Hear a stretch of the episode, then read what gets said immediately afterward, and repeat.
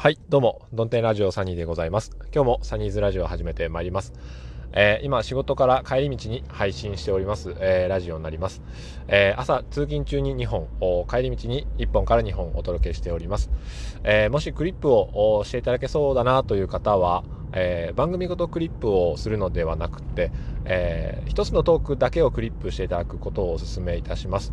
その理由としては、えー、番組ごとクリップしてしまうと、あの いっぱい通知が来るんですよ。うん。なので、えー、ちょっとね、他のトーカーさんの配信の通知が埋もれてしまったりする可能性があるので、えー、まあ、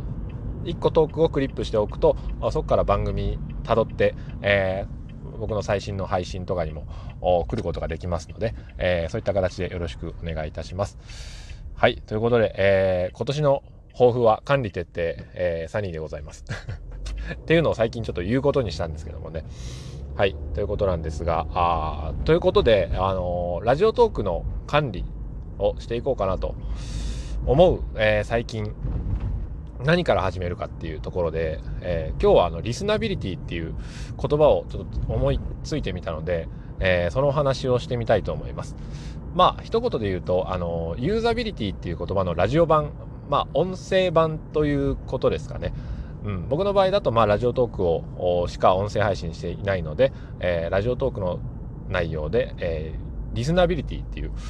言葉です。うん、でリスナビリティはまあ、読んで字のごとくリスナーの方の、まあ、使いやすさっていうんですかね、えー、リスナーさん側からした、えー、聞きやすさあるいは、えー、取り扱いやすさというものをリスナビリティと呼ぶことに、えー、してみたいと思います。で、えー、例えば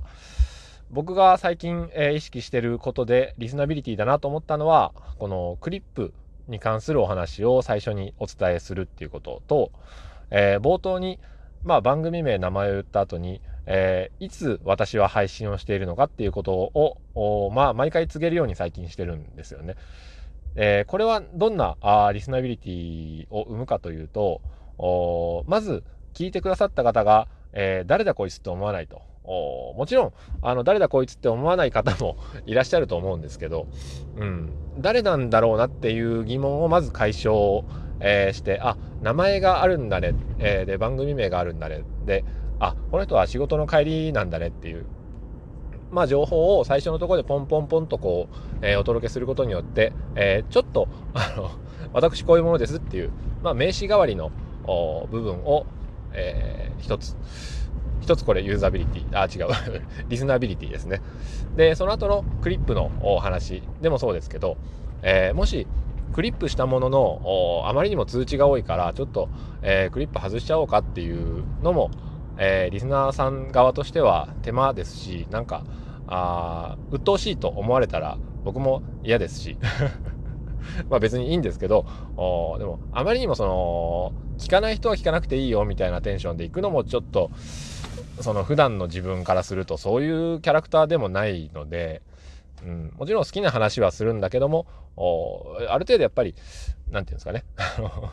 距離感を保ちたい部分があるので、えー、クリップする時の注意点っていうのをお伝えすると、リスナーさんも分かりやすいのではないかと思います。あ、通知が多いんだなって、えー、思って、前もってこう心構えとして思っていただけるっていうことですよね。これが、えー、リスナビリティかなと思います。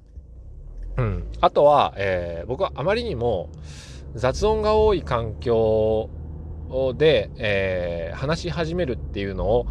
できれば避けたいなと思ってるところもあるんですよね。それは、えー、どういうことかっていうと、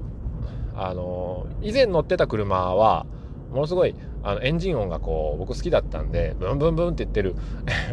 車の中で、えー、配信してたんですけどもそれはそれで良かったなっていうとこなんですが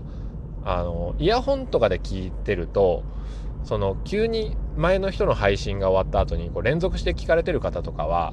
なんか急にバーとかって音が鳴ったらびっくりするじゃないですか。うん、だから、えー、極力あの配信の始め最初の話し始めだけはあ突然このガーまあガーが鳴らないっていうかあまりにも大音量で鳴らないように気をつけています。うん、で静かに始まって例えばあまあピンマイクつけたりとかして車の中で配信をしていても停車中に話し始めるとかあすると停車中静かじゃないですか。で、停車中静かなところで話し始めて、あ、よく聞いたらこの人は運転中なんだなっていうことが、えー、分かってくると、まあ、あの、聞かれてる方も、あ、なんか落としてきたなっていう、移動してんのかなっていう変化が、えー、分かって、そっちの方がいいのではないかなと個人的には、えー、思います。うん。他には、えー、どんなリスナビリティがあるかなっていうことなんですけど、まあ、タイトルにしてもそうですよね。えー、タイトルつける時も、例えば、時々やってしまうのが、あの、配信の中身とちょっとずれたタイトルをつけてしまうっていう。だからそれは、あの、話し終わった後と、何ですか？えっ、と、最初に考えたタイトルと、えー、話の内容がちょっとずれているという、まあ、ことだと思うんですけども。うん。まあそういうのが極力ないように、えー、何の話をしたのかなっていうことをきちんと、えー、表すタイトルを、まあ、つけて、えー、YouTube でよくあるんですよね。あれ？このタイトルで聞いてみたけどなんか全然違うじゃないみたいなことがあったりするんで、それはあのリスナーさんが、あまあ、リスナビリティを満たしていないということになってしまいますので、タイトルもちょっとまあ気をつけています。うん。まあ、長い時は長いし、えー、短い時は短いという、えー、ことでございます。うん。あと、えー、リスナビリティで言うと、その、リスナーさんには、えー、2つのパターンがあると思います。で、1つのパターンは、あの画面を見ながら聞く方。あ例えば、えー、バスとか電車とか、あ他には、まあ、散歩しながらとか、えー、まあ、散歩しながらあんまり歩きスマホはダメですけども、画面を、まあ、見つめながらあ番組説明とかを見ながら、えー、各エピソードの説明欄を見ながら、えー、あこんな感じだなって聞く方ともう一つはあのスマホをポンと置いて、えー、それを流しっぱなしにする方もしくは、えー、イヤホンで聞くんだけどもポケット入れて流しっぱなしにする方とか、えー、様々、まあ、2パターンぐらいだと思うんですね。その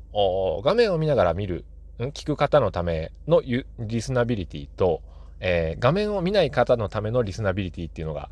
えー、あると思うんですよ。だからあ画面を見ない方のために、えー、自分の名前と配信者名っていうのを伝えたりするっていうのがありますよね。画面見てればあの名前もわかるし番組もわかるんだけど画面見ずに聞いてると今の誰だったんだろうなっていうのがわかんなくなると。